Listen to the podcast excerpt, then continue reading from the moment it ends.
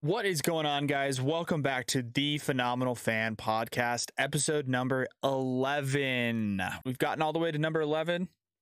We have a lot of stuff to cover today.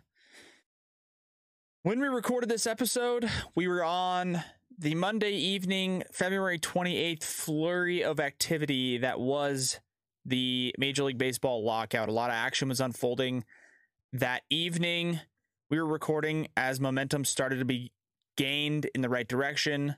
And hopefully, we see a deal here pretty soon. But that's a lot of uh, what we covered in the episode. We talked about what these players and owners were haggling over, all the different topics, exactly what they wanted to settle on, where each side was coming from. We talked American League Central Division, gave you our predictions for that division. Bit of a, a anticlimactic division because there's pretty much one team at the top that's going to be dominating that division for the entire year. And lastly, we covered some NBA action because the NBA is still in full swing. It's an unpredictable league. We gave our opinions on it. So stick around. Be sure to tune in for the entire episode because we have all kinds of great insight. Thank you guys for listening, and let's just jump into it. All right, we are back. Jared, it's good to be back for episode number 11 of the Phenomenal Fan Podcast. Here we are on this beautiful Monday, December, excuse me, February 28th, not December. Wish it was December, Jared, because that would mean that owners and the players were actually making progress and, and on a reasonable time scale. But no, uh, that's not the case. It's February 28th. It's a Monday and it's in the evening uh, for us right now. And we, I mean, we are getting live updates as we record this podcast uh, from all different reporters, guys on the ground in what appears to be, I guess they're meeting in Florida. I, I don't know. Uh, between the players and the owners, they've been meeting deliberate. They've been deliberating on and off today for about eleven hours, and our entire podcast—not entire podcast, but both of us are huge baseball guys, so we are here to talk. You know, all things baseball it sounds like we're getting closer to a deal. This is a knock on wood situation, right? Knock on wood. Sounds like we're getting closer to a deal. But we'll get into it in this episode because we wanted to talk about what exactly is going down with this CBA, what these are these issues are that they're haggling over because it is a bit confusing. Sometimes you don't really understand it's billionaires versus millionaires, right? That's the main thing you hear a lot of these times. The owners have all the, the billions, the players getting paid a shit ton of money. But it's a lot more than that. And we'll get straight into that. And we'll also touch on uh, the American League Central, talk about a little NBA, and wrap it up quickly because hopefully when we record again later this week, we'll be able to talk openly and freely about all the flurry of free agents that signed with all these teams and all these players reporting to all their facilities and we'll be celebrating the return of baseball. But in the meantime, Jared, how uh, how are you feeling personally about all these reports? I'm sure you're seeing it on Twitter as much as everybody else. Is there they've been deliberating for 11 hours today on and off. Seems to be a growing sense of optimism that they plan on meeting throughout the entire night and I don't know. I, mean, I don't know what that means, it's, but it, it's it's obviously tough. Um, you have you have all these players that are obviously tweeting out their their kind of funny two cents about it, trying to make a light of, light of the situation. But kind of sucks that like it, they've pushed it back this far. Obviously, that we're gonna have to if they don't get it done by tonight, we're gonna have to delay the season, which is uh just very unfortunate for just... the brand, for all for all the fans. Um, it's already looks ugly. Like nobody knows what's going on, and we're already about to go into kind of. I mean, we still got a little bit of time, but we're about to go into the dog days of sports in the next couple months. So if baseball's not around, it's going to be just yep. like the damn uh 2020 season almost is what it's probably going to feel like this summer. And I don't think anybody wants that again. So yeah, hopefully they can uh they can kind of get past that and and we have uh, something to look forward to. Uh, even though even though that most people don't love uh, the dog days of summer where it's just baseball on, um, it's better than you know. Yep. Better than the alternative. Absolutely. Sure. Yeah, there's been there was reports early on in this day from a couple different reporters that the first thing I saw, I think pretty much the first thing I saw, they're like, well, uh, owners and players are going in, they're going to meet. Okay. But the first report I got, I saw after that, I think it was from, there's this guy, Evan Dry, Drylich, is that his name? Evan, Evan Drellich from The Athletic. He's a senior writer, wrote about the Astros, but he's been on top of it. I mean, he has been covering every topic, every update. He's been all over it. And I'm scrolling back here to see if I can. Yeah, I'll find this tweet. He's reporting early this morning about the players showing up on quote unquote deadline day. And then he sent this tweet, Jared, at 11:30 a.m. Mountain Time this morning on February 28th. And he said the MLB today indicated a willingness to miss a month of games and took a more threatening tone than yesterday, sources briefed uh, on the day's first meeting between the players and the MLB. Full context of that conversation is not known, but apparently, dude, that if that's the first update I saw, you know, and other people saw this morning, I mean, dude, that tweet floated around. People were going, "We're not going to play. We're not going to have opening day until the 4th of July." Like my god. MLB is just cool with losing a hundred or a month's worth of games. If they lose a month's worth of games, that means they're going to lose more than that. And then you see, then you see Bryce Harper's Instagram story today, where he tags the Yomiuri Giants in Tokyo and photoshops a Tokyo Yomiuri Giants jersey on his on his on himself and says, "Hey guys, like I got some time to kill." Like, uh, dude, seeing all those different updates and seeing everything like that unfold, Joey Gallo sends out a tweet saying, "I'm new here," and it's screenshots of his uh, his newly created LinkedIn page. Dude, what is going like? I'm seeing all these things unfold. I'm sure Jared, your everybody's reaction is similar, yeah. but like, what the fuck is going on? Like that's I'm like uh, is the MLB about to like disband altogether? Like are these players just going to leave the MLB just go overseas? Am I going to see Fernando Tatis Jr. in Korea next year? Like wh- what is happening? I mean, it was so scary, I guess, or just like alarming all this news happens and then all of a sudden the tides have shifted and it seems like it's good. I just don't know what to make of all of it. Basically, it just seems very inconsistent, you know, with what we've been seeing. Yeah, well, I think that's something that's like to be talked about a little bit too. Is like uh, Bryce Harper and Joey Gallo; these guys are getting paid so much money, like so much money that they're not every day that passes, they're not getting paid. Correct. So uh, obviously they they have plenty, but I actually feel bad for the players like that are getting like on like league minimum because I mean league minimum is still a lot of money, right? You're just talking about five hundred thousand dollars a year. But yep. It's like at the end of the at the end of the day, if that's for like one or two years and you just spent ten like you know six years in the minors making nothing and like you weren't like a high signing bonus guy, it's not a, it's not that much money because you have to really distribute that money out over the fact that you just made you know sub fifty thousand dollars a year for your six years out of high school or college or whatever just to have your chance. And then once you finally have the chance you're not even going to have a season. So it's like those guys are like staring the fact that like baseball may not feasibly be a living for them anymore. And then and joey gallo and, and obviously bryce harper making fun of it Are they're they have a huge platform.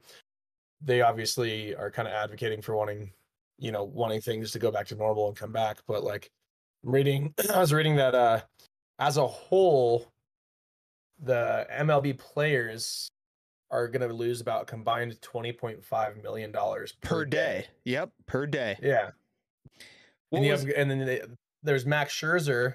Oh, Max Scherzer's going to be losing 200 232000 dollars a day. It's like fuck, man. I, and, and obviously he's got enough money, but like, of course, he's later in his career. He probably wants to capitalize that you know, yeah, capitalize he wants, he wants to get, get, take as much of that home as possible. Of course, they said they're saying that they like even the league minimum guys are losing between like thirty five hundred and like forty one hundred or something a day. Yep. So, so I don't know. It's um, it's obviously very problematic for the players as a living. It's problematic, um, just for the brand, and uh, it's really just an unfortunate thing that's happening. And we're just I'm just hoping that they all kind of come to a conclusion this evening and we get some good news first yeah. thing in the morning or even, a late tweet. So yeah, that's, something that's tonight. It. it just I think the thing that's most frustrating about this whole situation is that it's now February 28th. You and I are sitting here recording, right? It's it's in the evening, whatever. And they're seeing you're seeing tweets coming out from these guys, these reporters are saying they're going back and forth. The Rob Manfred's walking back and forth. The owners and the players are are dealing offers back and forth with a with a willingness to work late into the evening. And the same thing, same kind of thoughts come into my head that came into my head earlier, like a week ago today, when the MLB said, We're going to meet every day this week. Here's a fucking idea. A week after the World Series is over or the lockout is is put in, how about you meet every day until midnight? And then this thing would have been handled on November 31st or whatever, like December 5th. You know, I mean, the thing would have been yeah. smushed. It would have been, we wouldn't even be sweating it. We'd be, you know, guys would be in great shape. No one's going to get injured this year. Now all of a sudden, oh, there's a deadline, this uh, February 28th at midnight. Otherwise, we're going to cancel games. And now's today is the day where they're like, well, we will work late into the evening. I mean, of course, right? We want to play baseball. It's like that's such bullshit, man. It's all just such a, it's such a optics thing where they want to make it seem like they're like working really hard when they're just not. And they all, they both took two full fucking months off. And yes, that's on the owners, I think, more than the players, but it's bullshit. And on the topic of what exactly they're fucking haggling over, right? Because it's hard to believe that these two groups of people are just supposedly so far apart on these topics when they were just playing baseball and just came to an agreement less than five years ago or whatever it was, six years ago. And now they're just so far apart on all these different topics. It's just hard to believe. But there's a few topics that we wanted to cover just to kind of educate our listeners almost more than anything. But um, one of the topics or one of the big arguing points was revenue sharing. And revenue sharing, basically, to describe it as fundamentally as possible, obviously, every team generates revenue. And obviously, they have to distribute that revenue to pay their employees. And their employees include the players, the minor league guys, obviously, team employees, and stuff like that. The players at the time, or at for the previous collective bargaining agreement, they were getting, I think it was like 25% revenue share. And now they want to get 30% revenue share or even a higher number than that. And that doesn't seem like that, that big of a gap. 5%, that's not that much expansion in revenue share, but 5% for a company that's or an organization that's pulling in billions of dollars. If you took 5% of the New York Yankees revenue every year, Jared, like you're like you're an employee and you're like I'm at 25% and they're going to raise you to 30% of the Yankees annual revenue. I mean that is that is a tens of millions of dollars, uh, probably hundreds of millions. I mean that's it's crazy. Uh, so the sides were pretty far apart on the revenue sharing and understandably because the owners want to keep the money the players want to make more money. And a lot of this stuff basically boils down to the players wanting to make more money which is understandable because the owners make so much fucking money and they don't evenly really distribute it to the players if we're being fair. And yes, the players make a shit ton of money also, but not that not as much as the I mean the owners just make so much fucking money off these teams. It's ridiculous how much money they make. Nevertheless, the next topic they continue to haggle over is the competitive balance tax, which is essentially baseball's version of the salary cap.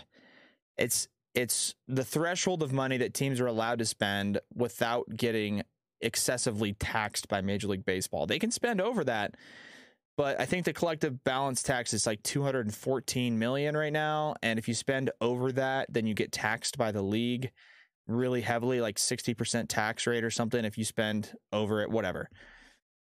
The players want that collective or that competitive balance tax to go higher so that the team basically raises their salary cap and pays the players more money, which is understandable. Again, because the owners are like, $214 million. There's, I can't afford to pay these guys. Like, you're bring Hal Steinbrenner, you're bringing in $9 billion a year. Like, you can afford. The, and then the counter offer, the counter offers you're seeing from the MLB owners is like, okay, you know what? We will raise the c- competitive balance tax. It's at 214. We can do 220. How about 220 million? It's like no, like how about 250 million? So you can you can have superstars all on the same team and, you know, have a team that you know, like the Houston Astros four years ago or five years ago has four or five guys that are going to end up being $300 million guys. And instead of having to choose one or choose two, they can have three or four of them or all five if they want to, you know, really work out the, the numbers properly. So again, competitive balance tax is raising it so that the players make more money. Now, Jared, it makes sense to raise that competitive balance tax, but on the same token, I think the one thing that I would be worried about in that sense is that, at least for me, I'm seeing that if they raised essentially the salary cap, all that would do for me as a Padres fan is it looks like they're just allowing the Dodgers to just spend more money and be even better. Because if you raise the if you raise the salary cap, that does nothing for the Kansas City Royals. It does nothing. Yeah, because it, they're well, not going to doesn't just do a lot for like the the ownership choices by teams. Like, like there's some there's just some teams out there that aren't willing to spend money. Yeah. Yeah. I mean, the Oakland A's aren't going to spend that much money. yeah, no, there's no there's there's no shot.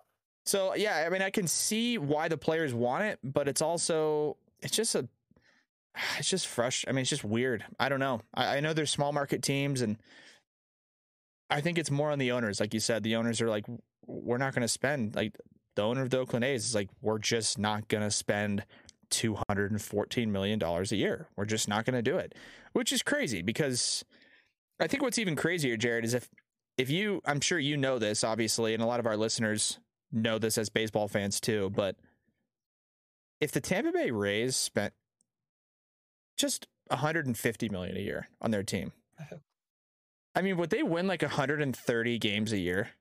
I mean, real like honestly, because they win 95 a year and they pay their team like 45 million dollars. I mean, it's ridiculous. I think they'd win 140 games a year. I mean, literally, they would lose 20 games a year. Like, if they were paying their team just double or triple what they pay them now, I mean, that's and they already win. I mean, let's just do the math, right? The math should line up properly. So if they win 90 games and they're paying their team 50 million a year, if they paid their team 100 million a year, they would win 180 games, right? They would just double their wins because they no, no, but you get my point. I think Yeah, these teams no, need to pay them more and I mean, I don't know, man. I don't, I don't make the rules, but it's an interesting uh, talking point. And then it also leads into, again, another point that the players are trying to get, which is raising the league minimum. And you just mentioned the league minimum a little bit earlier mm. 500. And I think the official number was it's 550,000 and 570,500. That's the league minimum. $570,500. The most recent proposal I just saw from Bob Nightingale here was to raise it to 700,000 a year. That's a big jump. It doesn't seem like that's a, that's a lot, but I mean, but that's a I mean, that's what is that? Like a 25%, you know, 20% raise in in the league minimum? Like that's a big jump. You Yeah, know, so that's it's hard. A, it's a big jump. Like, I would be interested to see like how, like how many players, how many MLB players what, make league minimum? make make league minimum I'd imagine it's I mean, because I it's probably a bigger chunk than you'd think because there's probably quite a few like bullpen guys and shit that just don't. How many MLB Like- players make league minimum? Um, let's see. Uh, I'm looking at some articles here that say the. It's also uh, a lot of these proposals, by the way, just for those of you guys that are listening. It's not necessarily jumping straight up to seven hundred thousand, but what it would do is it would raise it to like six hundred thousand.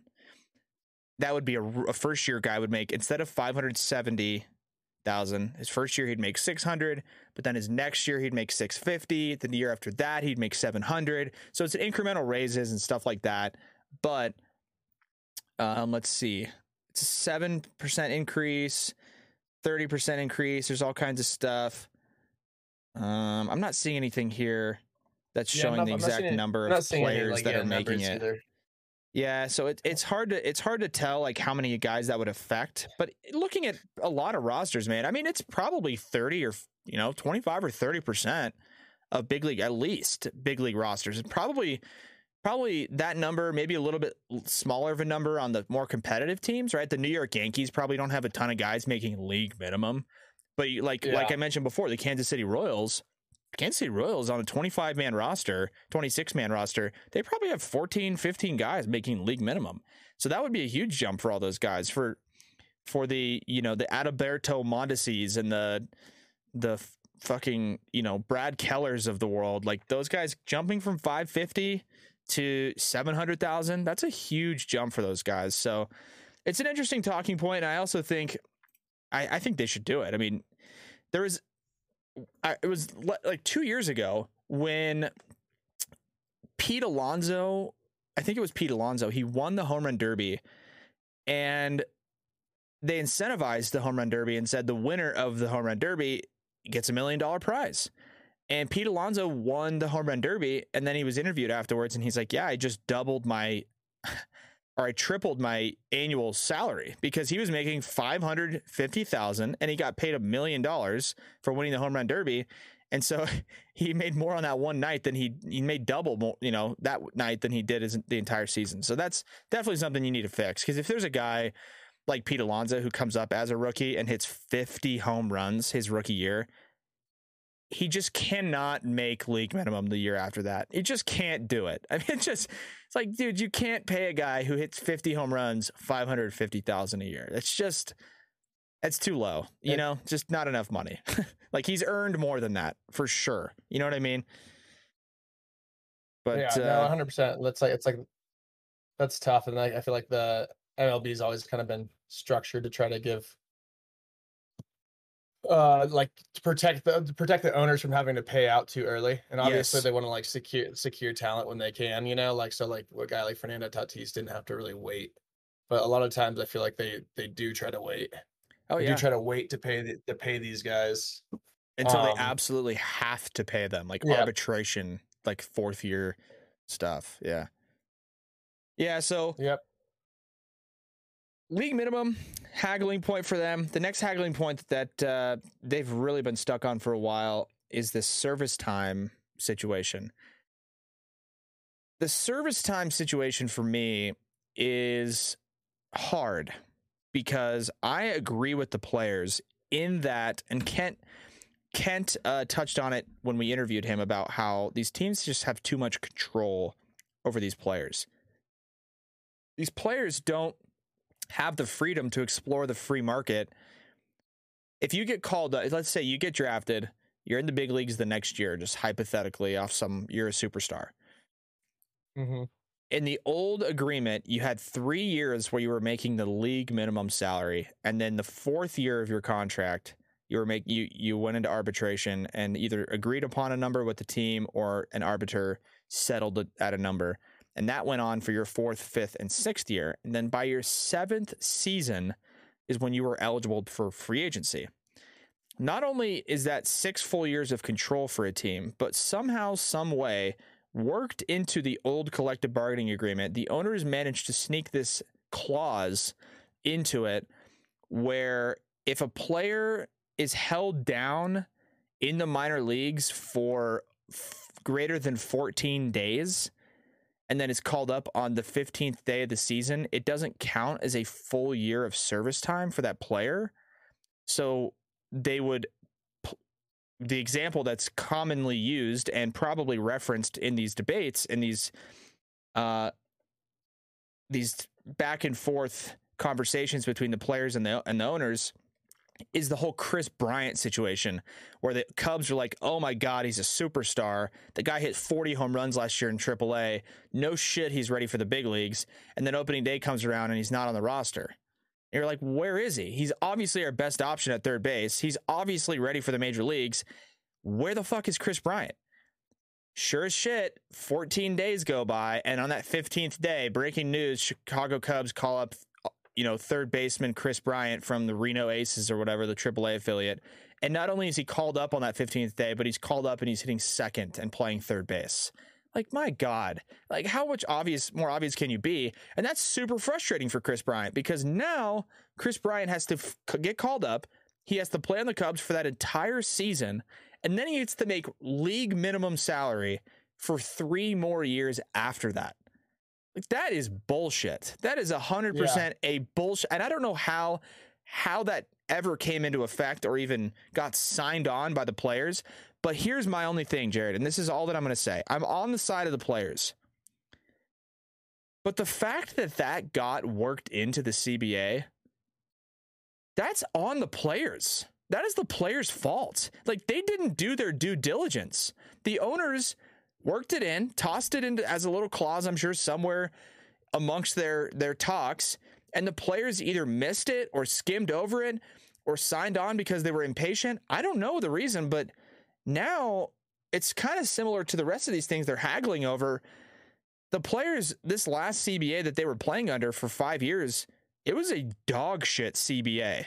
Dog shit for the players. Horrible in comparison to maybe the other leagues that that have signed much better CBAs. So now the players want to make these drastic, huge changes and swings to favor the players in such a huge way. The owners are like, fuck that. You guys signed on for this service time thing and you signed on for this league minimum and you signed on for this revenue sharing and collective bargaining or this competitive balance tax you guys signed and agreed to all this stuff five years ago. Like you guys agreed to 25% revenue. It's been five years. What are we supposed to give you? 50%? Like shut up. And I'm not oh, I'm not siding with the owners. It's just that's where they're coming from. So the service time manipulation thing, I agree it's bullshit. I think it should be worked away, of course. But I don't blame the owners as much as I do the players in that situation because they Yeah, fucked themselves on that. Yeah, but you gotta you gotta think too that it's probably like there was there was absolutely push and pull probably with the last one. You know what I mean? So these because these players all have attorneys that are working for them. It's not just the it's not just a group of players necessarily. Correct. It's just sitting Yeah. around, Just sitting Matt, around being like, Max "What do we Scherzer do?" and Gerrit Cole. What- Come on, Yeah, guys, these let's guy- get it done. These guys, these guys with like an average cumulative of like a half semester of college, Yeah, yeah. like throughout the league. Yeah. They're all all a bunch of high school guys, and- Dominican and, and guys. Dominican. Yeah. Yeah. yeah, exactly. So, so I'm sure, I'm sure it's not them that are. that are No, I get most it. Of the, No, the I get it. Obviously, but, but yeah, no, it's um, it's uh, it, I don't know. It's it's obviously just kind of a weird situation, and like, I guess it's really tough for the majority of people to possibly understand Correct. from the from like the ownership point of view Correct. because like none of us know shit about like what actual revenue they're pulling in, where all the revenue like, like obviously you can look it up, you know, but you don't necessarily know how that revenue is split up and who's making taking that money home. Obviously the owners are, but there's a ton of expenses that they're covering, you know. Uh for the team. It's like not like the players are buying their plane tickets or hotel rooms and and and just like that's just small examples of things that the you know, like you're talking about just the every general operation that a player doesn't have to deal with, the ownership deals with. So like Correct. you can kind of see where like they they start things off and they probably say, "Hey, fuck you guys. We're giving you an opportunity to make money, a shitload of money. Like Right. even like even your, your smallest league minimum, i- it, like you guys are trying to. We're giving you guys over half a million dollars, which is going to put you in the top one percent in the U.S. Easy. the top one hundredth of one percent. I mean, that's like insane to play baseball. You know what I mean? Exactly. Yeah. like I think I think what is it? Let's see. Let's see what, what see what the one percent in, in in America is. I bet you it's six figures. I bet you it's like one hundred and fifty thousand or two hundred thousand. I hundred thousand. I want to say I want to say it's like four hundred thousand. Really? What Maybe it is is. I don't know. Top.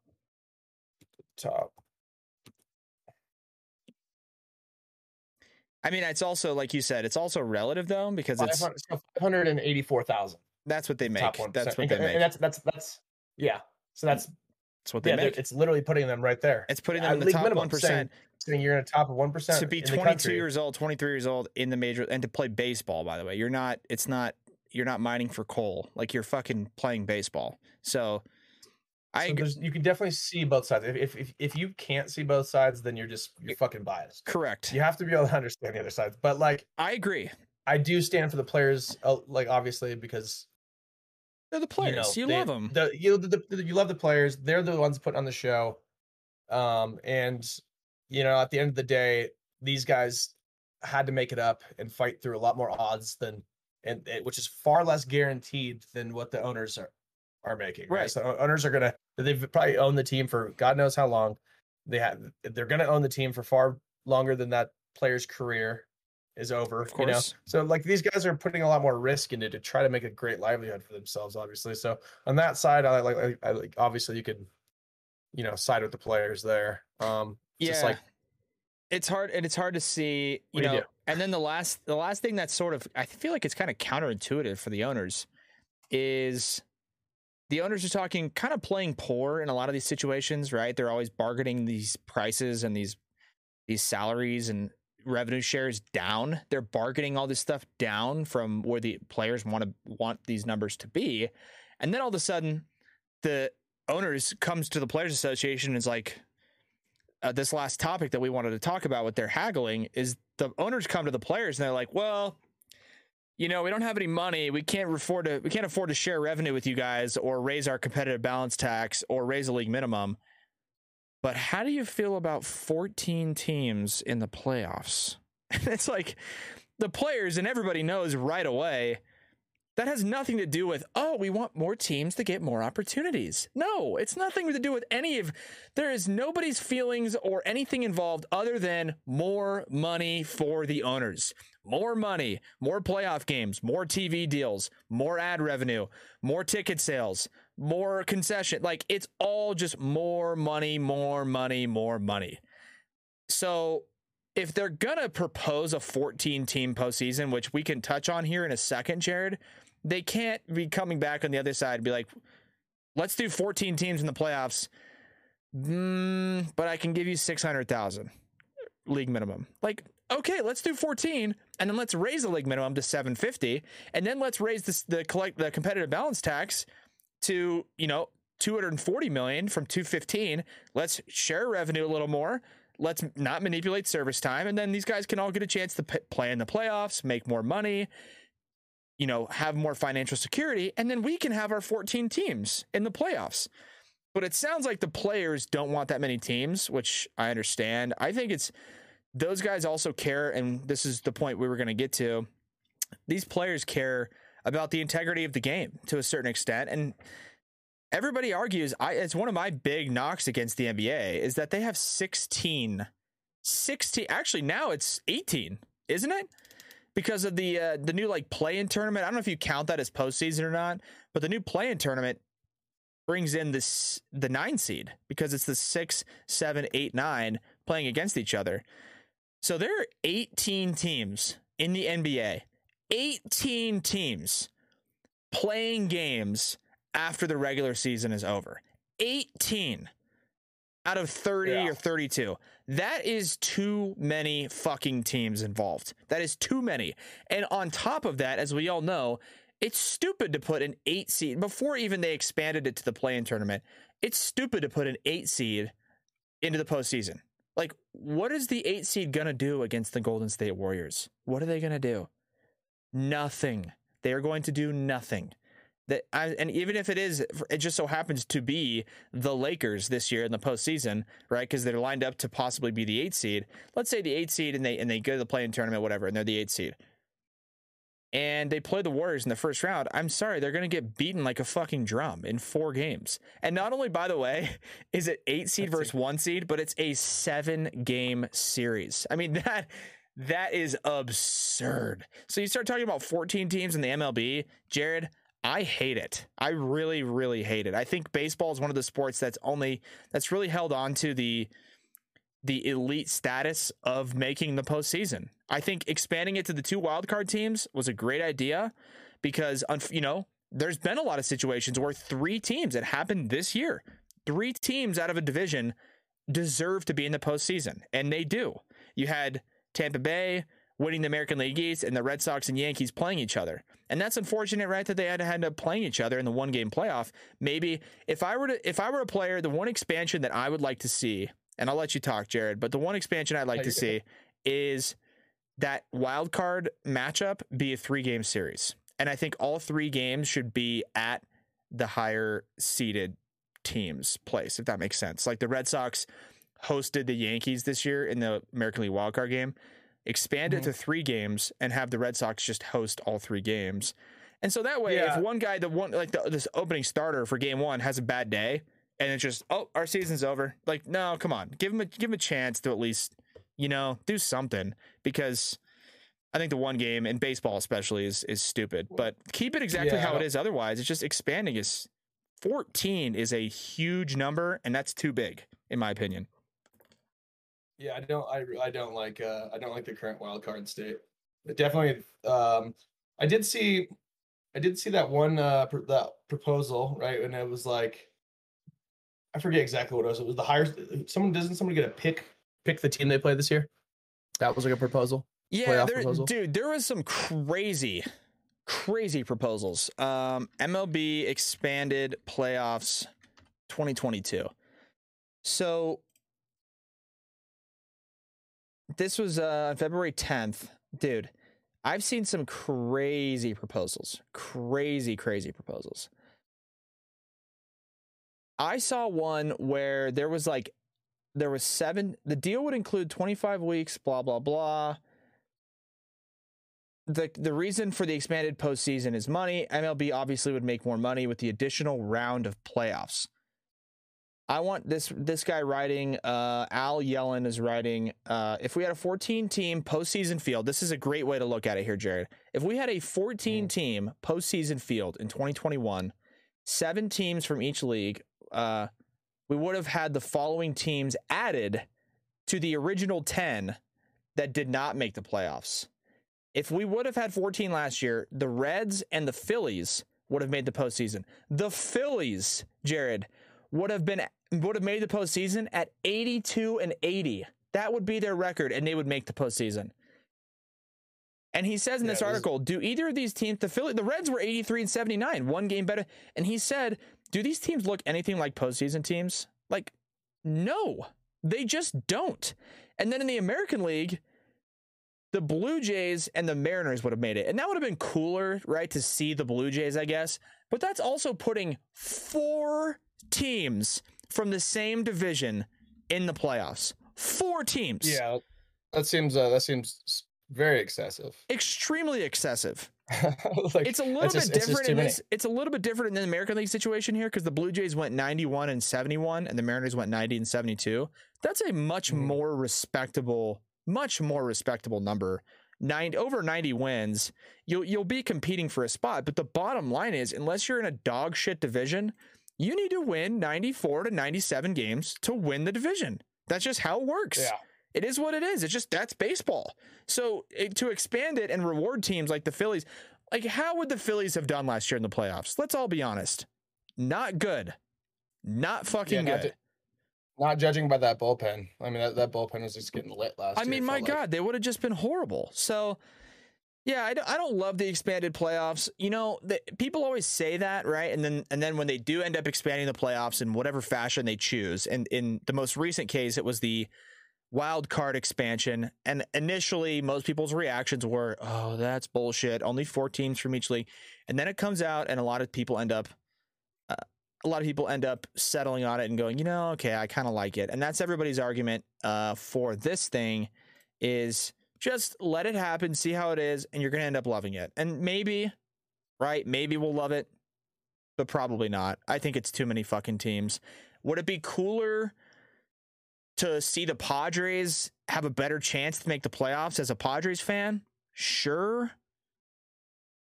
But I'm also not going to be super jazzed when the Padres make the playoffs as a seven seed or a six seed and they have to play the Dodgers in the first round or they have to play, you know, the Braves that's loaded or the, this, for this case this year, like the Mets.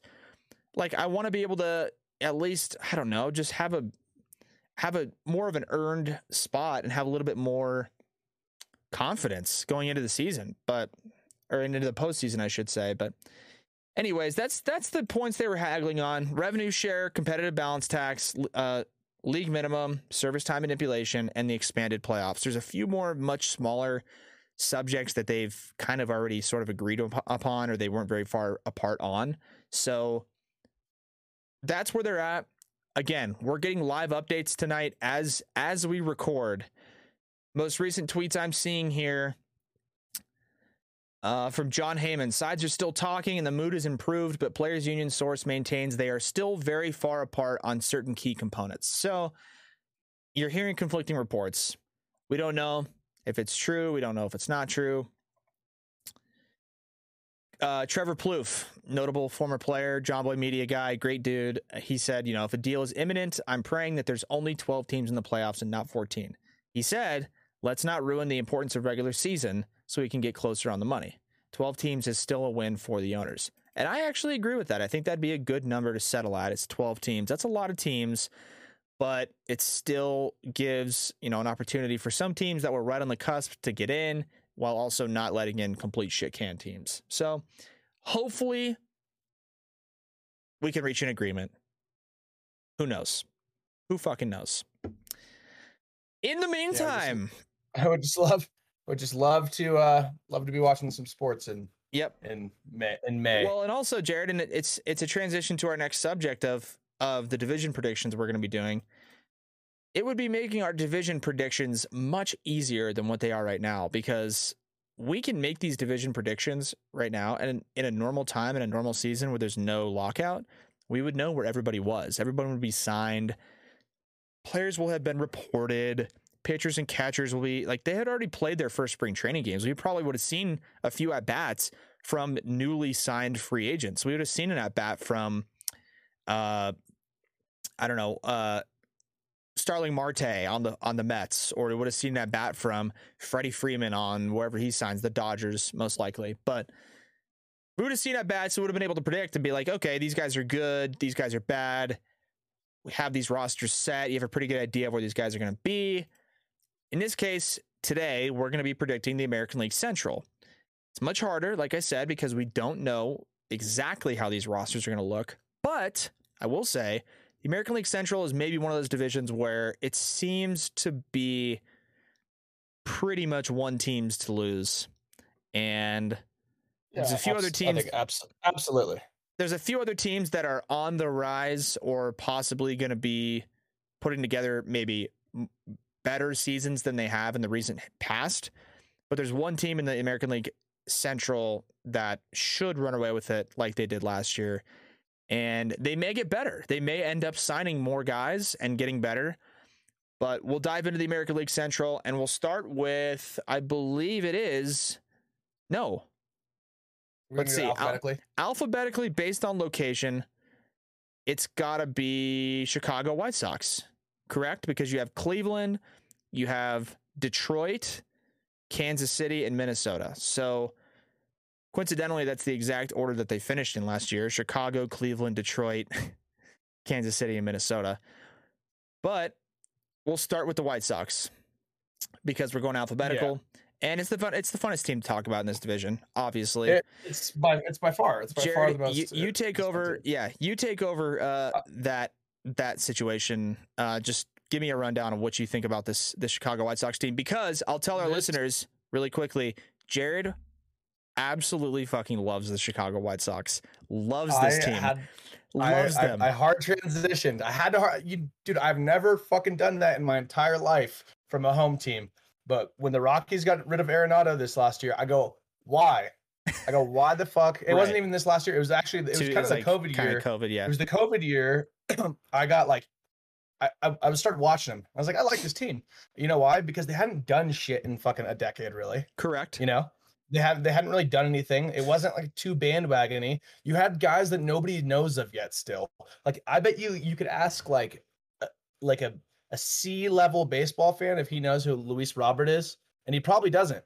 And I'm telling you right now, if Luis Robert continues to like progress, this guy, I'm telling you, this guy could potentially win an MVP in his career. I believe you're it. talking about a guy that could steal. He could easily oh, steal 30 to 40 bags if, he's if a freak. He, if he gets on base more. Um, you know, and he, he's not like he's hitting at a bad clip. I think you could probably. I think he actually was banged up a little bit last year.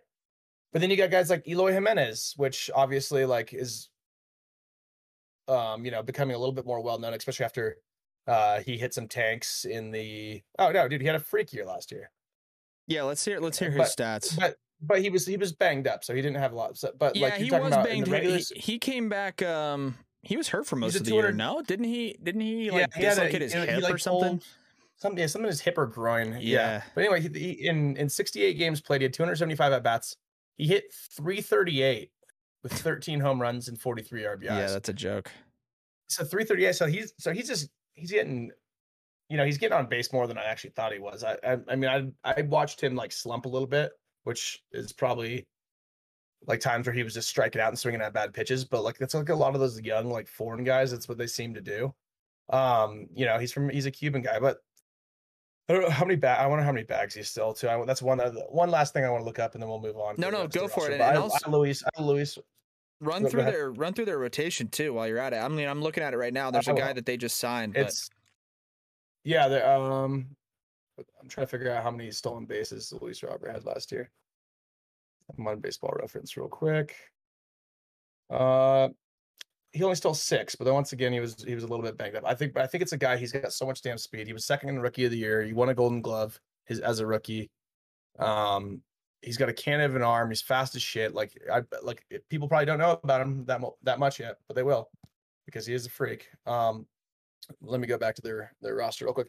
So then you got yeah, Eloy Jimenez. Uh, obviously crushed the ball. Tim Anderson is one of like seems like he might be the most underrated uh, shortstop. I bet you there's so many people out there right now that you could probably ask, "Hey, are you uh like you could probably ask so many people in MLB right now, who's the better who's the better shortstop?" And you could ask people, "Is it Tim Anderson or Javy Baez?" Ooh. And people would probably still say Javy Baez right now. I like and that. I don't I, I don't no, think so. I don't I, think it's fucking. I think close. Tim Anderson is. I think a monster, uh, dude. He's really good. Tim Anderson's a mo- but that's what I'm saying is he doesn't get like a ton of ton of hype. I mean, this last year, once again, Field of Dreams game, everyone wanted to watch it. He right. freaking walk off home run. Yeah, off of that was sick. Off of a guy that throws sinkers. So you know, ridiculous. Turbo. That's Manny Grandal, another guy that got banged up. Switch hitting catcher, absolutely crushes the ball. Beast. Jose Abreu, uh, dude, monster. COVID year and COVID COVID year MVP, like just a ridiculous dude. hitter all around. You have you have uh you have these other, and then you have the guys behind him. You, so you have Leury Garcia. Um, decent. I don't think he's gonna. They have uh, Andrew Vaughn and behind him, and they have Danny Mendick. Um, I actually kind of liked who was that little Oregon State guy they had? Oh, um, Madrigal. they they traded him. Madrigal. They traded him away, which for Kimbrel was in the the Kimbrel trade. Yep. Which fucking sucked for them because Kimbrel came in and sucked for the White Sox. Yes, he did last year. But yes, Yama Moncada, another switch hitter, unbelievable. This Gavin Sheets guy, Dude, uh, I don't know if backup he, catcher. If he still has his, yeah, he's actually they have him at right field. Oh, they have Andrew Vaughn in the DH here, but it's like you have Adam Adam Engel's not even supposed to be starting on this team, I guess. But like if you have Andrew Vaughn, this says that they they have him available to play second. It's like I wouldn't mind shifting this one around to get Leury Garcia out of there and get like Adam Engel or Andrew Vaughn in there because those I guys agree. got pop. Gavin, Gavin Sheets is ridiculous, can crush the ball. Um, so then you go to the rotation. You got Giolito, you got you got Lance Lynn is your number one. He had a side. Did he win the no? He, he last year? No, but he was. I think he might have been a finalist. Three. Yeah, he might have been a finalist. Yeah, he was like a top three. Yeah, you got Giolito. Uh, you know, no hitter a couple years ago, only getting better and better. And then this guy right here is the guy you're talking about, Dylan Cease. Oh, I love Dylan Cease. Oh no, he, he's not. He's not the new guy. He's not new. What? He was. He was with t- them last year, but he, no, no. the guy I saw, the guy I saw on here wasn't a starter. They just apparently they had signed him, but Kendall, they signed Kendall, Kendall Graveman. Kendall Graveman. Dude, yeah, Kendall Graveman was, the... was, throwing fucking wiffle balls last year. Wiffle balls. He's got that ninety. He was with the Mariners, then he got traded to the Astros. Correct. Correct. Correct. And he throws and he threw a night like a there's like a 99 mile per hour sinker, turbo sinker, turbo cutter, turbo slider. I don't know where like I don't know why he just became that guy because he was like a starter on like the A's for like the first like three sometimes, years of his career, and then he just like it works out. Did they just threw him in the pen, and all of a sudden he just turned into like, dude, he was throwing absolute bowling balls. And dude, looking at the young pitching, the pitching talent they have, dude, it's unbelievable. Unbelievable, dude. Yeah, yes, uh, Reynaldo Lopez yeah, is. Reynaldo Lopez is probably their worst of the young prospect guys they have. They have Dylan Cease. Giolito, I would still considered young for sure. He's probably what, like 25, yeah. 26. Yeah, uh, he was out of high school for sure. Yeah, Tommy John. He got drafted like 13th overall with Tommy John. Yeah, by the National. They have Michael Kopech who throws bullets. Obviously, they have Garrett. They have him slated to be a starter this year. They have Garrett Crochet, who everybody, anybody that's played MLB The Show knows that he is unhit. Dude, he's a left-handed fucking Spider-Man who throws 104. I mean, he and he's like six. Dude, he's six foot six, 230 pounds, and he throws. He's left-handed. He throws 103. I mean, it's kind of reminds me of uh, kind of reminds me of Chris Sale. like like Chris Sale like body, version of Chris, Chris Sale. Body, but taller and throws harder, and like Yeah, throws- not throws the, quite the same arm angle, right? A little bit more over the top, but like unhittable. I just don't understand. Yeah, He's literally just it just looks- unhittable. like it doesn't really- even really make really sense. tough to hit. So they have Kimbrel, they have Dallas Keuchel, like you you have- said. You have Liam Hendriks. Oh my have two- god, you have dude! You have Liam Liam Liam Hendriks. Liam, Craig Kimbrel's not even their their actual closer. He's Correct. eighth inning guy. You're talking about. You're He might be about. their Kimbrel the might be their seventh inning guy after signing Kendall Graveman. It might go Kimbrel, Oh, yeah. Graveman, and Liam. Hendriks. My God. I mean, It's- my God. that- and then you mix in mix in uh Garrett Crochet or like make like this team makes the playoffs or needs needs to fucking win a game. And the fact that you could you could have a guy like Lance Lynn give you five, turn it over to you know Garrett Crochet ma- For one or two. or or no, you could go to Kopech even. They have Kopech in as a starter. You Kopech for two. Kopech in in the six. Kopech for two, and if you go to extras, you could go, you could go Crochet, Kimbrel, Graveman, Hendriks, one apiece, and then like I mean, dude, like what are we That's talking three. about? That's you're talking about three all star like three all star closers. I mean, you're talking about Kimbrel's a top five to if top not top like three closer Yep. in the history of baseball. yeah, and then dude, looking at their outfield, like you said, you got let's just put Luis Robert in center field for argument's sake, which I think he is. I mean, he's a center fielder. yeah, he's he's the center fielder. Yeah. For argument's sake, you go Eloy in left, Luis Robert in center, Andrew Vaughn in right. You go Yermin Mercedes catching, right? Just again, for argument's sake. Moncada at third, Tim Anderson at short, uh, Adam Engel maybe at second, or Leury Garcia or Danny Mendick. I mean, that second base position isn't isn't the best spot for them, but then they have Jose Abreu at first.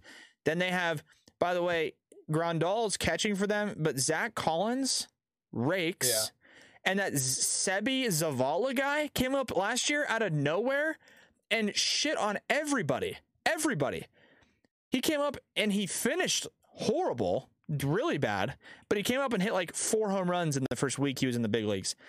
So they're deep. And then I think what's Yeah. what's uh, interesting about them is do they not have any guys in the top 100? Oh, let's see. Show full list. They have to have they have to have one guy in the top 100. Oh, maybe not. It doesn't look like they Yeah, have I one. mean- they don't have a single guy in the top 100. Huh. Really interesting. doesn't it's not like But I think the thing is, all the like guys that were overly there- surprising because they probably they, they probably called them dished a up. lot. well, they They called them up or they or they dished. I mean, I know, yeah, I know Madrigal was a top 100 guy. I know Andrew Vaughn was a top 100 guy. All those guys lost their prospect status. So, yeah, it, it, they're fine. It, they're fine. White Sox, Jared, they're going to finish first in this division, Yeah. right? I mean, yeah, yeah, it's not, yeah, it's, it's not in, it's not in class. Yeah, they're going to win the division. Um, up next, the Cleveland Guardians. The Guardians. Interesting team here. Um, Yeah, pretty a really lot of ta- a lot of talent, right? A lot of talent on this team. A lot of young Yeah. talent, but don't quite enough them, offensively to really make an impact. Like their Yeah, pitching got staff this- is good, but Yeah, Bobby Bobby Bradley, you know, at, at first base, he kind of had a he kind of had a, a nice little year last year where like he came up and I remember him coming up clutch for them and having like a, a nice little yeah, um I don't know what he I don't know what he fit like finished off at, but um let's see. Let's actually let's see what Bobby Bradley hit last year as a first baseman. Yeah, yeah. So we just talk I talk about him like he had a great year. He hit 208, 16 home Right. And it's like right. I, I just happen to watch a game. I don't watch a lot of them, so like, um, you happen to have a good game. Jose Ramirez, perennial MVP candidate. He's their best player, no doubt. By far, Got I like. Fran, Uh, you got Franmil Reyes. yeah, I like Franmil. Reyes, I actually do like. I like Franmil. He's he's a guy that uh, he can get he can get real hot and just and really carry a team. Actually, um, he hit he hit 30 bombs last year. I don't even know how many games he played. Let's see. He only played in 115 games last year. yeah. he No, 30 he's bombs. he's a So, good hitter, yeah, man. He's really good. I like Franmil. that's- I like Jose Ramirez. And looking at the rest of their team offensively, I mean Austin Hedges or Bryan Lavastida at catcher. I mean those guys. I don't even know who Bryan Lavastida is, but Austin Hedges, from experience as a Padres fan, is maybe the worst hitter in the major leagues. He's horrendously bad. Their infield, Jose Ramirez. Amed Rosario, I guess, at shortstop. Like fuck, just kind it's of like, just he's not he's not like a really like he's a, like a 285 guy, but he's not he doesn't got But a lot of pop. but He's like eight home runs a year. yeah. Yeah, eight to eight to oh, eight to 15 maybe. like maybe Owen 12. Miller playing somewhere in that infield. The outfield is probably going to be a combination of Bradley Zimmer, Myles Straw, Franmil Reyes, Josh Naylor, Oscar Mercado. I mean, just like none of those guys. Franmil's, like we said, good, but the rest of them just do not jump out at you even a little bit. Well, like they just, ugh. What's what's what's kind of crazy is Fran Fran Mill actually like looking at like how he only played 115 games is actually slightly underrated on this team. Oh, he's Um, definitely I mean, he underrated. 30 home runs. You have, I mean, think about this: like Jose Ramirez played. See, Jose Ramirez played 152 games. Franmil only played in 115. So, and he he only hit six less home runs. yeah, you get so Franmil an extra 120 at bats. I mean, that's he's going to Yeah, the guy, 10 guy might hit 40 runs. home runs. Yeah. Yeah, exactly. Yeah, Shane Bieber, um, obviously came off of a Young a couple years ago. Was Yeah. unhittable. He's a he's a beast. Uh, Aaron Civale uh, was He's kind of solid. back and yeah, he was solid, but he was back and forth last year for me a little bit. Yeah, it looks like he was twelve and five, the three eight, like not bad, but he's not like a bona fide number two, I guess for for a team that's going to compete.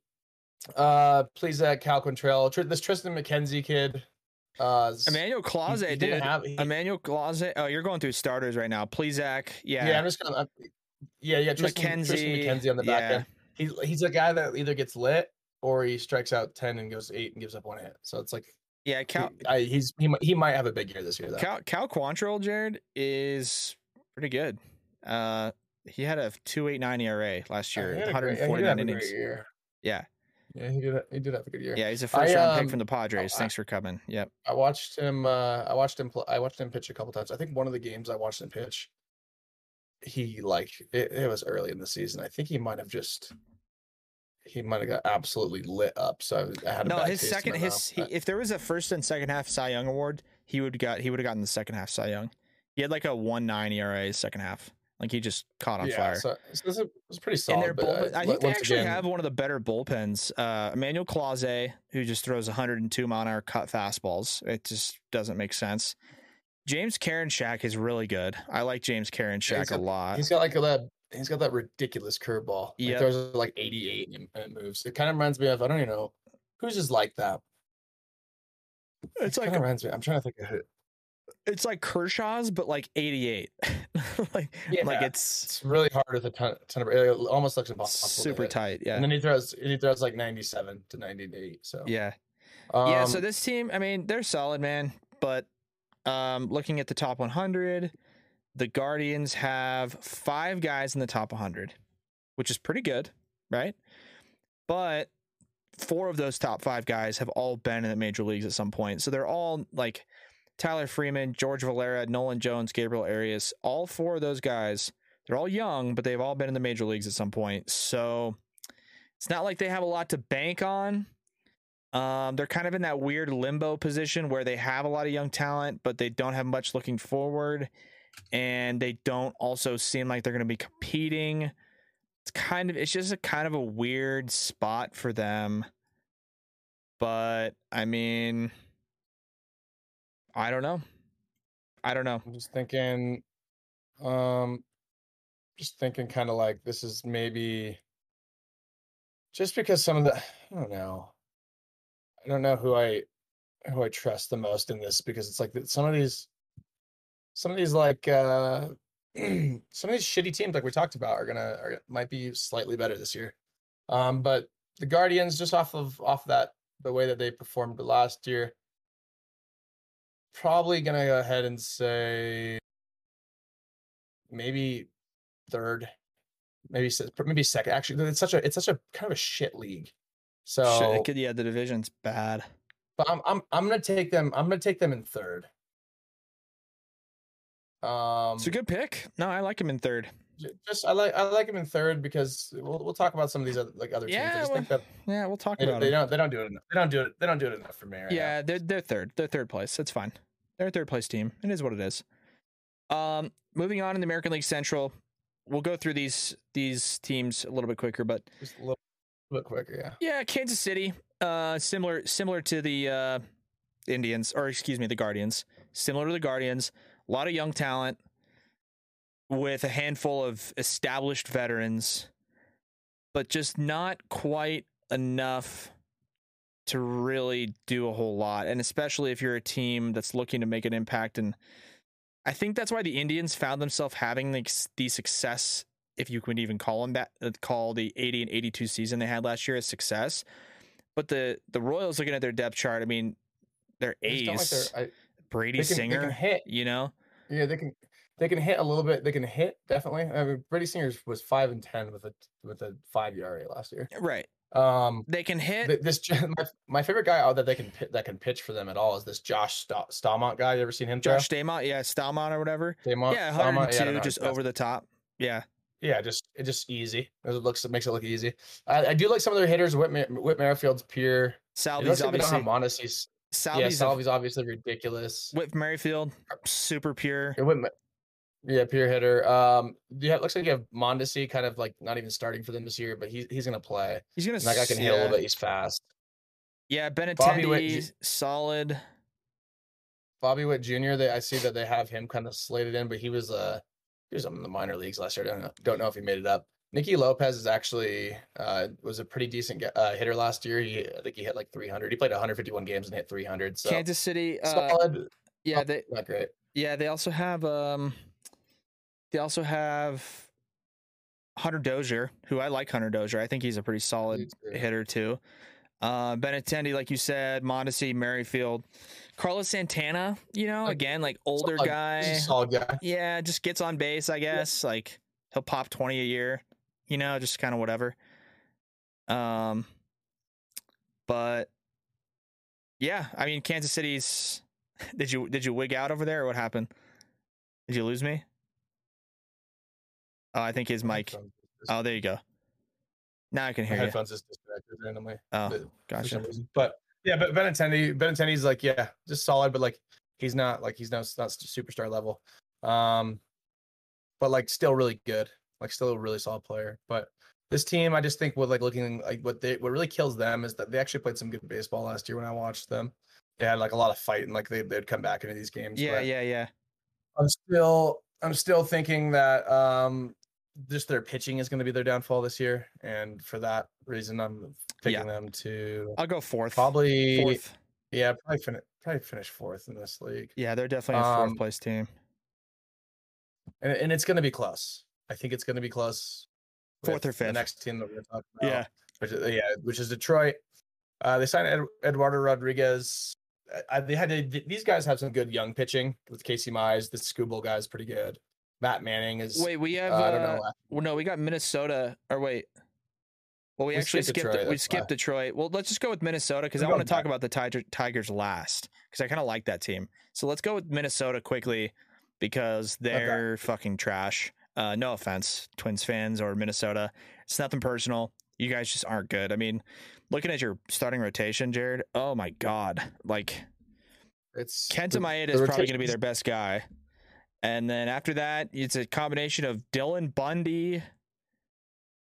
Uh, I So, some of, some of these guys were uh, they had decent games last year that I watched, but like I just nothing nothing that pops off the charts that consistent. The Bailey Ober guy's like six ten, and as I watched him have some good starts. Bundy, who knows what the hell he's gonna do? He had such a horrible year last year, but then he was like a Cy Young candidate the year before. So I don't, I just don't know with this guy.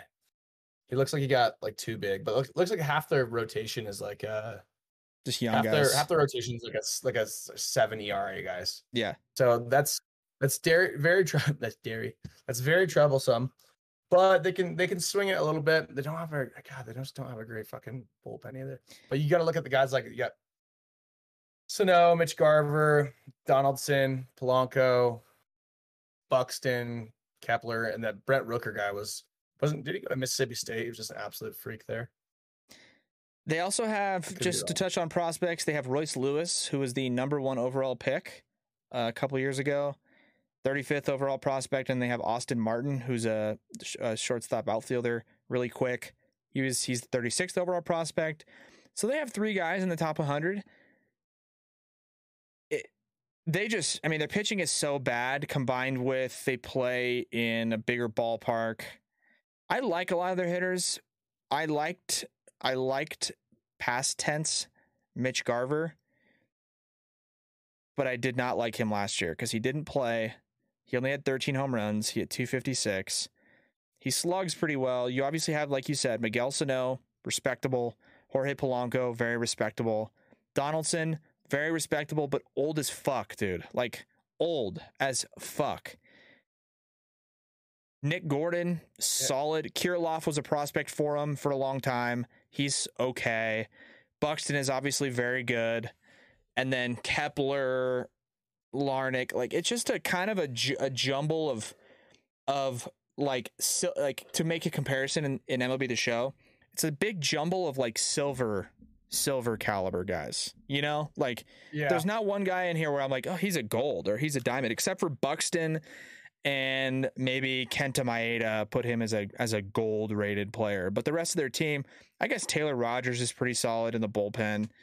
But then after that, it's just a bunch of silvers and bronze caliber players. Just very middle of the pack, not great, not horrible, but just not anywhere near where a team would need to be to actually compete in a division like this. So, Jared, fifth place for these guys? Is that where you're going to put them? Because it's either fifth or second. Just yeah. Well, I mean, I mean, I guess, I guess if, if that's the case, um, if that's the case, I'm I'm I'm gonna have to slide, play Cleveland up to number two. Um, I think these guys still have like a better chance than the Royals to be good for some reason, just because I don't. Think Well, so? I don't know actually. I don't know. I think these two teams will be battling for last and- place. Yeah, old. Yeah, I can see Ro- Royals are going fourth and fifth, and I think yeah that that makes more sense. I think it's going to be, I think I think it's going to be between fourth and fifth between Minnesota and Kansas City. I'm going to slide Cleveland up into second just after kind of reviewing the teams a little bit, and then that will bring us to kind of our last team, which I think is like, like we said, is it's very interesting. Dude, I so okay, just to quickly touch on it. I I really like the Tigers. Like I think they have like a kind of a good team. You know, you have the like ultimate veteran leadership and obviously Miguel Cabrera who is he's 30, he's going to be 39 years old this year. So older guy, obviously has a ton of experience. He's seen it all, done it all. And that's really important because it translates to the guys that they do have, the younger guys, in guys like Willi Castro, Jeimer Candelario, uh, Harold Castro, Akil Baddoo, Eric Haase. Like th- these guys are young, they're projectable to be pretty solid. And Like Jonathan Schoop, I actually like the middle you- too. I mean, yeah, I don't love I don't love Javy Baez as much as I like. I don't know. I mean, once again, it's like Javy Baez gets shit on, but you know why? It's because he swings out of his ass, yes, and he's he's up there with intent, and it says, and he's saying, "I might strike out fucking two hundred and seven times this year." You know what I mean? I'm gonna strike out.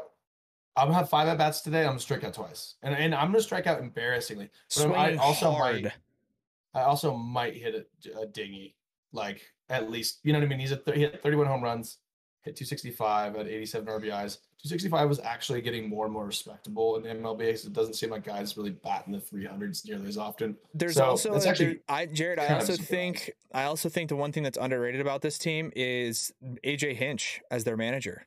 I mean, AJ Hinch won a World Series with the Houston Astros. Okay, they fucking cheated. I don't give a fuck. I don't give a fuck. Give me a sawed in half on here for that. I listen. I think AJ Hinch is a good manager. I do, and I also think Jared. I think he is best friends with Carlos Correa, who just so happens to be a free agent. And you know which team AJ Hinch manages for? The Detroit Tigers. And you know which team is looking to make an impact and start their trend their trendward trending upwards in that division and hopefully competing, trying to win more than 85 games? Detroit Tigers. You know who has a little bit Right. extra scratch because they're not paying anybody besides Javy Baez? Detroit Tigers. I'm just saying, dude. This that's why we talked about earlier. I think it's hard. Jonathan Schoop. You know, Jonathan Sh- Scope? It's scope. Scope. Scope. Yeah. Yeah, I don't know. I always just read it. I'm always like, just it's guess. scope. Like a sco- like a scope on a, Yes. on a gun. Yeah. Go ahead. Yeah, they have him. They have him uh, slated at first base on their depth chart, which is very interesting when you consider Willi Castro as like the like the guy that have slated on their second second baseman. It's Willi Castro, obviously, two twenty nine home runs.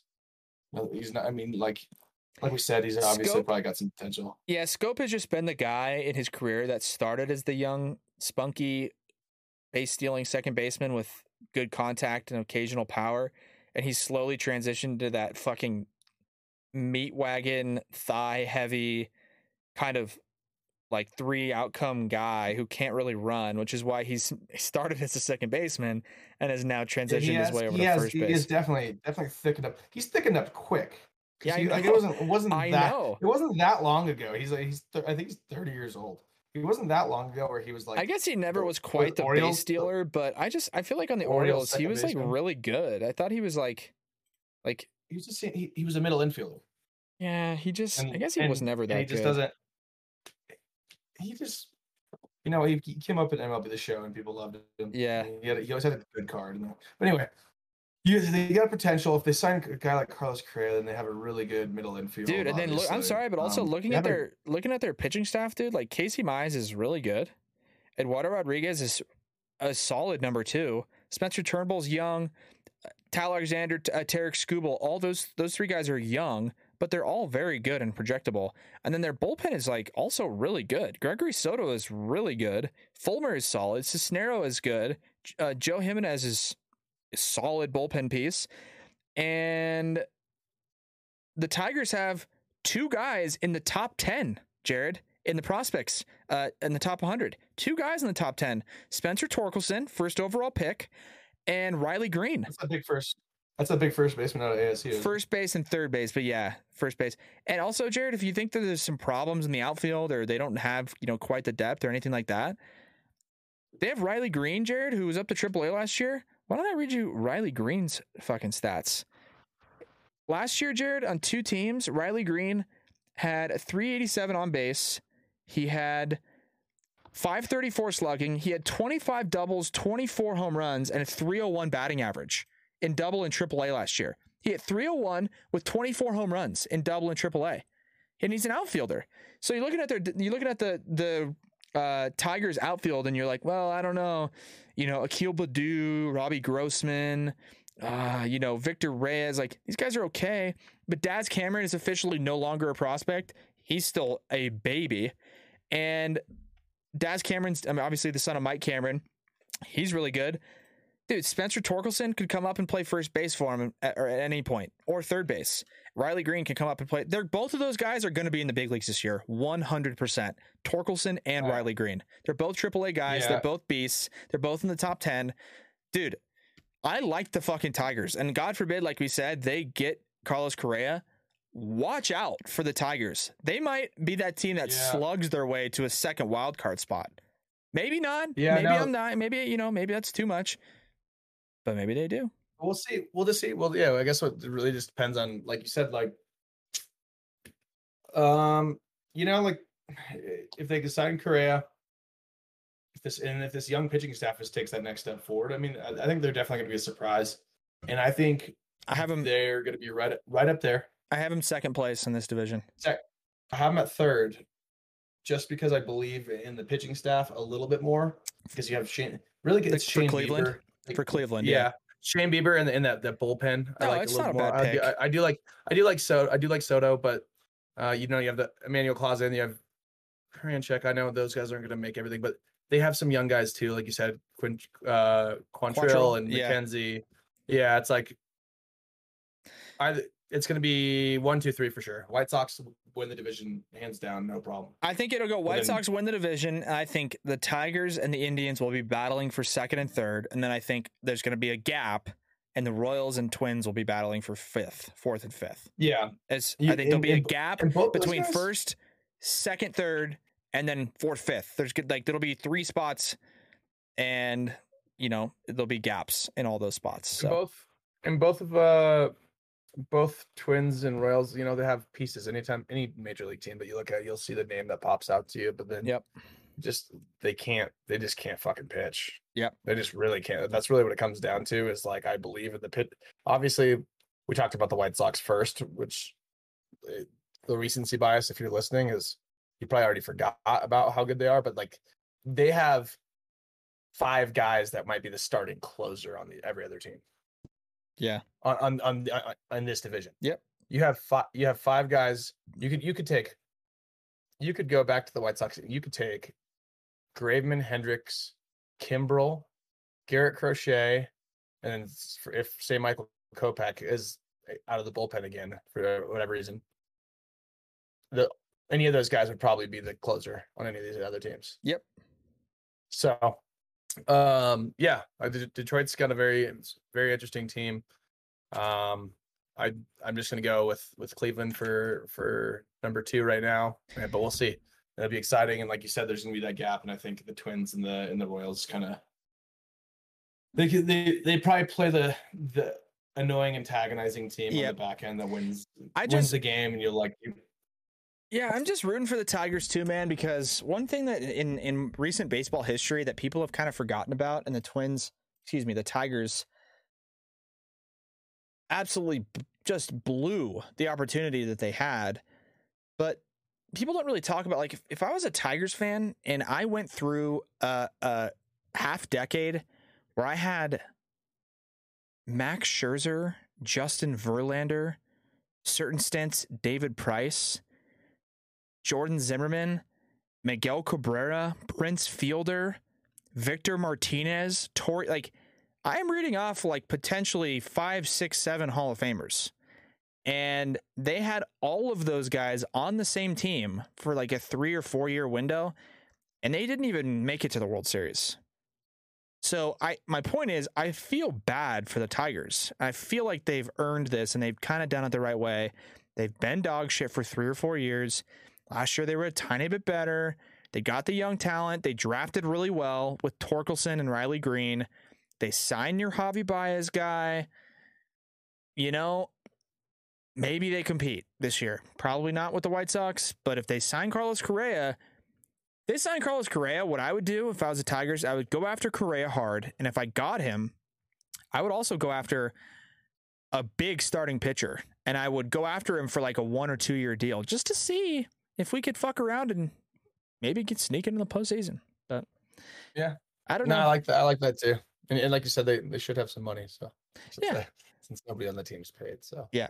So that's uh, that's gonna wrap it up. Final final predictions. We went. I went White Sox, Tigers, Indians, Royals, Twins.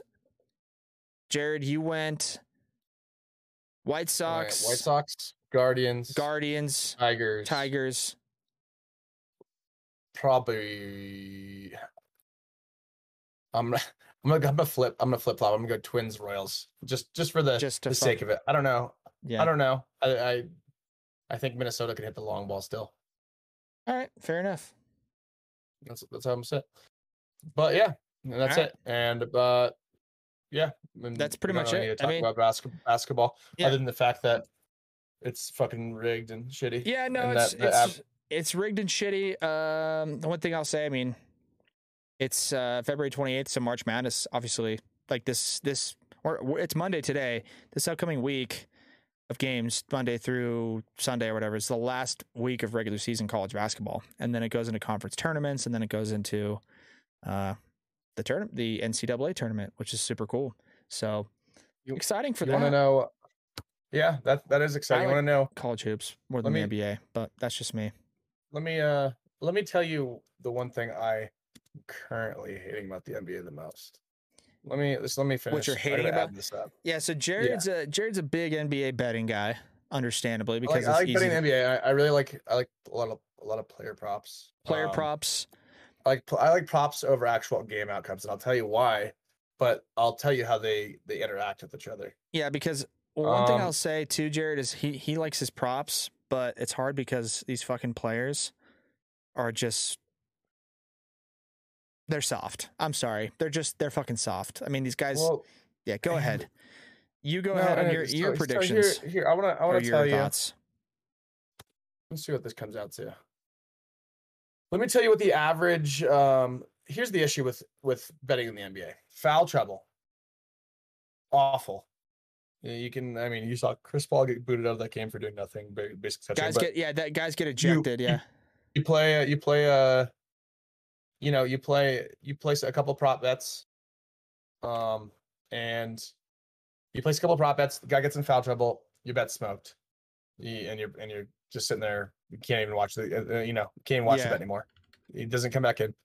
Um, also blowouts are fucking horrendous in the NBA. they happen like all the fucking time. dude the, the margin of victory is ridiculous. And what ha- what happens when the margin of victory is really big? They pull starters so prop bets are fucked. Also who's unless you're picking obviously the right side of whatever spread it is but the thing is it's not always it's not always uh you know the chalk that's covering you know? Like today pacers magic pacers won by uh magic won by 16 so it's like you get blowouts um just con- just constantly get blowouts and and and, and it's dog shit to bet on. You're not, never gonna be get, get a spread. There's no value on money lines in the NBA ever. It's like minus five sixty for the Bucks if you want to bet the Bucks tonight. Yeah, I okay, think so I have to bet five hundred and sixty dollars. Now if I want to fuck around and bet props, any star player is going to be through the roof. You know, like Demar Ro- Derozan tonight was. His over, obviously he's hit over. He's on a ridiculous streak, but his over under is 29 and a half. Yep. Very easy for a guy to not be able to do that too. You know, so like that's not always that fun. And here's the the average margin of victory tonight is 18 points. And yeah, it's like that. That makes it really tough. Makes it really tough to bet. And here, yeah, here's my thing too, Jared. Like, if I'm, because I'm a very casual, very casual uh, NBA fan, but I thought the Nets, I think the Nets as a team this year are a microcosm of why the NBA fucking sucks. And I'll tell you why. Because I'm a casual fan, but I knew that coming into this year, the Nets were lined up to be this ridiculous juggernaut monster team with Kevin Durant, James Harden, Kyrie Irving. Then Kyrie can't play because he's not vaccinated and there's this rules, but he can play in other cities, but not in Brooklyn. So it's like he's not playing as much. And then Harden's playing with Durant and they're not really doing that well. Then Durant gets hurt, so he's not playing. Then Harden's like, "All right, I'm I want out of here," and then he gets traded. And the Nets go from superstar juggernaut first place team to borderline playoff team in like three weeks, like like 18 days. They go from literally first in the Eastern Conference to eighth. I that is absurd and it's nothing more than a lot of the problems they have is injuries like not i feel like the nba correct me if i'm wrong jared i feel like the nba has more bullshit lingering injuries on the most minor body parts than any other league in existence like anthony davis has just not been playing and like i don't know he'll just go for a layup and come down and just like kind of slide and then he kind of limps to the bench and it's like breaking news anthony davis out eight to ten weeks uh left Oh, yeah. knee left mcl sprain i'm like what what happened Yeah, like like how yeah. like Kevin Durant, I don't know is like these injuries, but and then he like Ben Simmons. Here's a great example. Like Ben Simmons is the microcosm of why I hate the NBA. First of all, he's not hurt. I mean, he, I guess he is, but he wasn't hurt to start the season on Philly, and he's like, I don't like it here. I don't want to play here. It's like, what? Like, just play. I, I don't understand. Like these guys are just the the the egos and They're the, they're fucking they're you want to talk about like a like a diva ass group. Oh my The God, man. The worst. NBA is the worst one because these guys these guys get paid. they get paid and There's they're only- so there's 10 egotistical, dude. And then you got then you got again a guy that's that's like LeBron, who's super a great player. He goes to the LA uh, to go goes to the Lakers this year, loads up with Anthony Davis, Russell Westbrook, and so on and so on. Well, he's been with the Lakers. No, I know that, but this year they add what Russell Westbrook, and there's supposed to be another three-headed juggernaut monster. Doesn't pan out. Anthony Davis gets hurt. Russell Westbrook apparently can't play as well with bigger stars He's- as they thought. He can't He's just- shoot. he's just he's just broken. Yeah, and then all of a sudden you see a video last night, or two nights ago, where like the Lakers are playing at home against. My point is, they played the Pelicans like two nights ago and they lost it by 27 points to the New Orleans Pelicans. Where uh, if you looked Yeah. at that game on the schedule and before the season started, you'd be like, Lakers win by fifth by 20, 25 points. They lose by 27, and there's videos coming out of players on the bench, LeBron on the court while the game's happening, just chirping with fans in the first three rows, just chirping them. And I know they're really close to the fans, and there's a lot of there's proximity, and the fans probably said some profanity or some, you know, I don't even know. It could have been some racial remarks. I have no, I, no, I fucking have no clue. But the point is, I feel like things in the NBA are so volatile and also so inconsistent and and and unpredictable.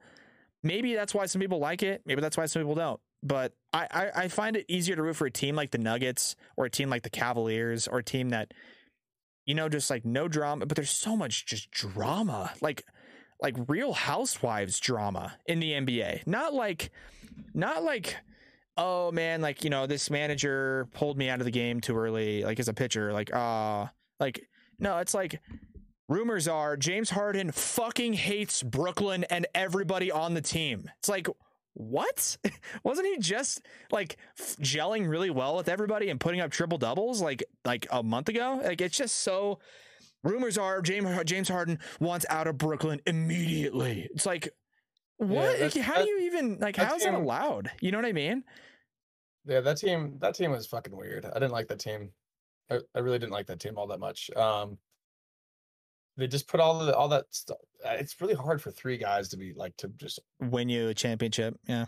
just to really be able to play together with all with all those egos. It's like, well, in theory, on paper it works, but it doesn't work really all that often. But the team that I love, like a team I love, the Bucks. The Bucks play hard as fuck. Um, Yeah, Giannis I is love Giannis, and. I feel like he's, he's, eh he's super. He's a really hard worker as a as a, Yes. as a superstar. He he's an effort guy. He's not like, you know, he's gonna try harder. He's gonna run the floor. He's gonna he's See, and that's why I did. I don't mean to call, shit people on. call him not athletic, which is so stupid. I don't mean to shit on the NBA. Literally one of the best athletes in the world. Yeah, I don't. I don't mean to shit on the entire NBA because guys like Giannis are exceptional stand-up guys, super hard workers, champions in the NBA. Did like his whole family's in the NBA. They came from nothing. Like that. That guy's awesome. I love Giannis. I think Giannis is a is a dude. Demar Derozan, same thing. Humble guy, really quiet. Bounced around a little bit in the league. Ends up in Chicago, tearing it up. Love that kind of stuff. Love those stories. Nikola Jokic comes from fucking Serbia.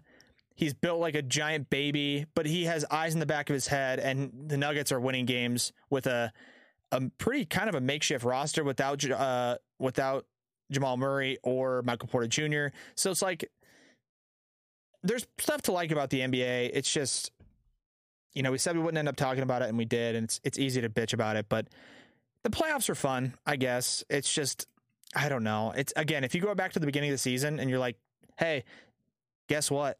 Would you believe me if I told you on February 28th that the Nets and the Lakers would be an eighth seed? They would be eight seeds, respectively, in the Eastern and Western Conference. You would say, get the fuck out of my face. And maybe that's why the NBA is cool and entertaining. But for the most part, the reason why those teams are there is because of off the court bullshit drama and not because, yes, they've played poorly, but it's all compounding and snowballs and they don't play well for three or four games. And all of a sudden, should LeBron James retire? It's like, no, he put up 18, 12, and 14 and had three bad shooting nights. And they're like, is this. Is this Russell Westbrook trade ever going to end up panning out? It's like the Lakers are in like the four seed, like just because they're not. So I don't know. I, I don't love the NBA for that reason, but then again, I could be completely dead ass wrong. So I don't know. We'll see. Yeah, it's uh, yeah, it's. Yeah, Uh, that's why it was cool to see Giannis see. win it last year. You know, it was cool. It's cool to see it. He deserved uh, it. I also hate. I also hate fouls. That's the last thing I'm gonna say. Oh my god! And I- that's why. And that's why I, fouls. Their fouls are complete, completely and totally just biased. One, because they want stat lines. They want players to get their stats. They want their numbers. Um, I watched the Was, Knicks. wasn't it the? uh w- Were you going to talk about the Sixers game? There's the Knicks.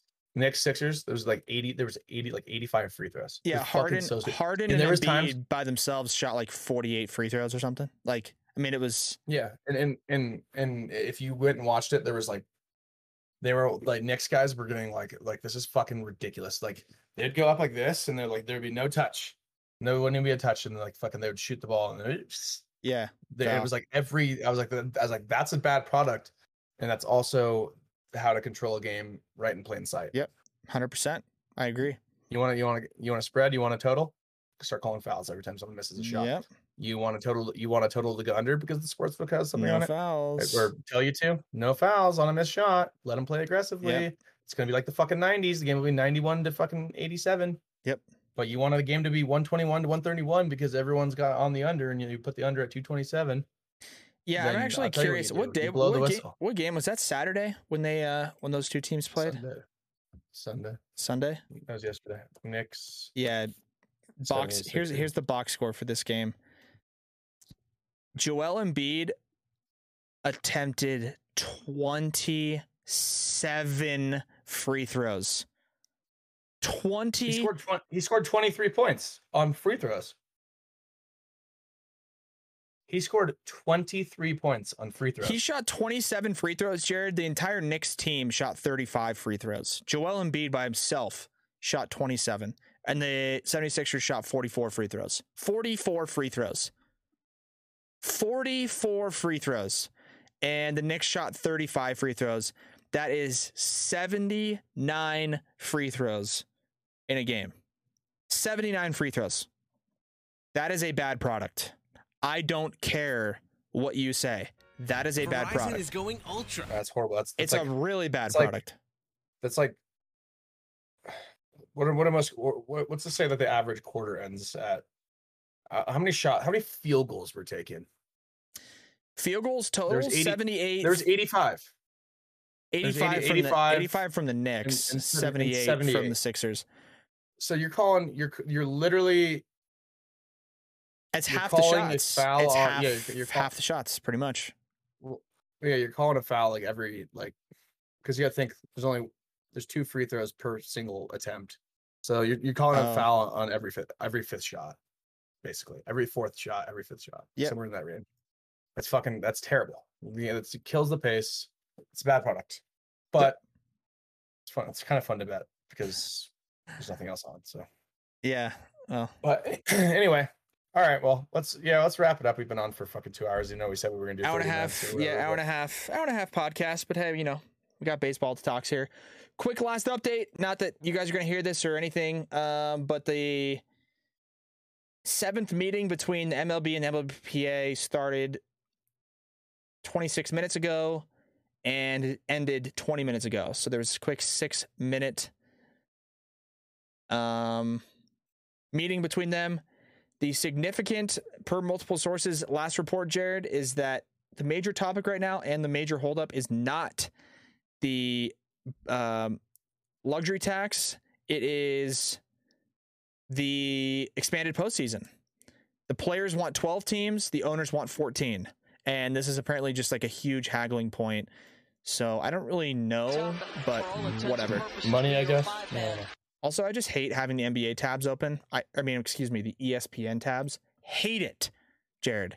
Because the ESPN goes, oh, you don't have a tab open? Why don't we just start playing a video with full sound? How's that? How's that going to work for you? Yeah, like, let's let's just blast. Can we just blast an ad in, in your ear? like, I'm Dude, like, dude, hey, like Disney, you guys can fuck off. Like you guys own ESPN. You guys charge out the ass for every single thing you do. Like I get it. It's why you're a huge fucking corporation. But like, yeah, like they say that when you go to pay like a cable bill, like ESPN is what you're paying for. Anything that's Disney is what you're paying for mostly. Yep. And it's like it's like fuck off. Like why are you just full blasting ads as well? yeah. just, just sneak in a couple extra pennies because you're the fucking the corporate devil. just just roasting Start ESPN, freaking even though- out. Even No, but they should. They, provided- they, they can't have. They can't have these ads just running in the back. I mean, it's absurd. You can't just have these Oh, ads I'll- just automatically I've- run while I have shit open. Like you just can't do it. also you're also you're a, a fucking trillion dollar company or Just figure it out. worth. Yeah. Uh, hire some fucking software engineers to make your apps. yeah. Have you ever used Yeah. the Disney Plus app or the oh, E Oh, ESPN it's app? horrible. It's, it is it's glitchy and it's garbage. You're literally one of the top entertainment sources in the fucking entire country. And Yeah. your shit glitches and the videos don't play back and it's hard to fucking navigate. tw- it's and two clean. Sunday and two Sundays a year, your ESPN fantasy app just goes down at noon on a Sunday, twice a year.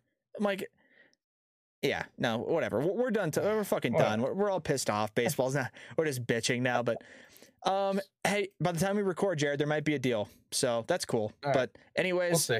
we'll see. Thanks for listening, guys. Thanks for tuning in. Be sure to check us out on our social media channels. Phenomenal Fan Podcast. We usually go by at Phenom Phan, P H E N O M, P H A N. Phenom Phan. Thank you guys for listening. We appreciate the support. Be sure to share it with everybody you know. We would greatly appreciate it. Otherwise, hopefully, we have some baseball here in the next few days. That would be huge. So get a deal done. We'll talk to you guys on Thursday. Thanks for listening. Always bet the over. Thanks for listening to the 11th episode of the Phenomenal Fan Podcast. Jared, we'll catch you uh, next time.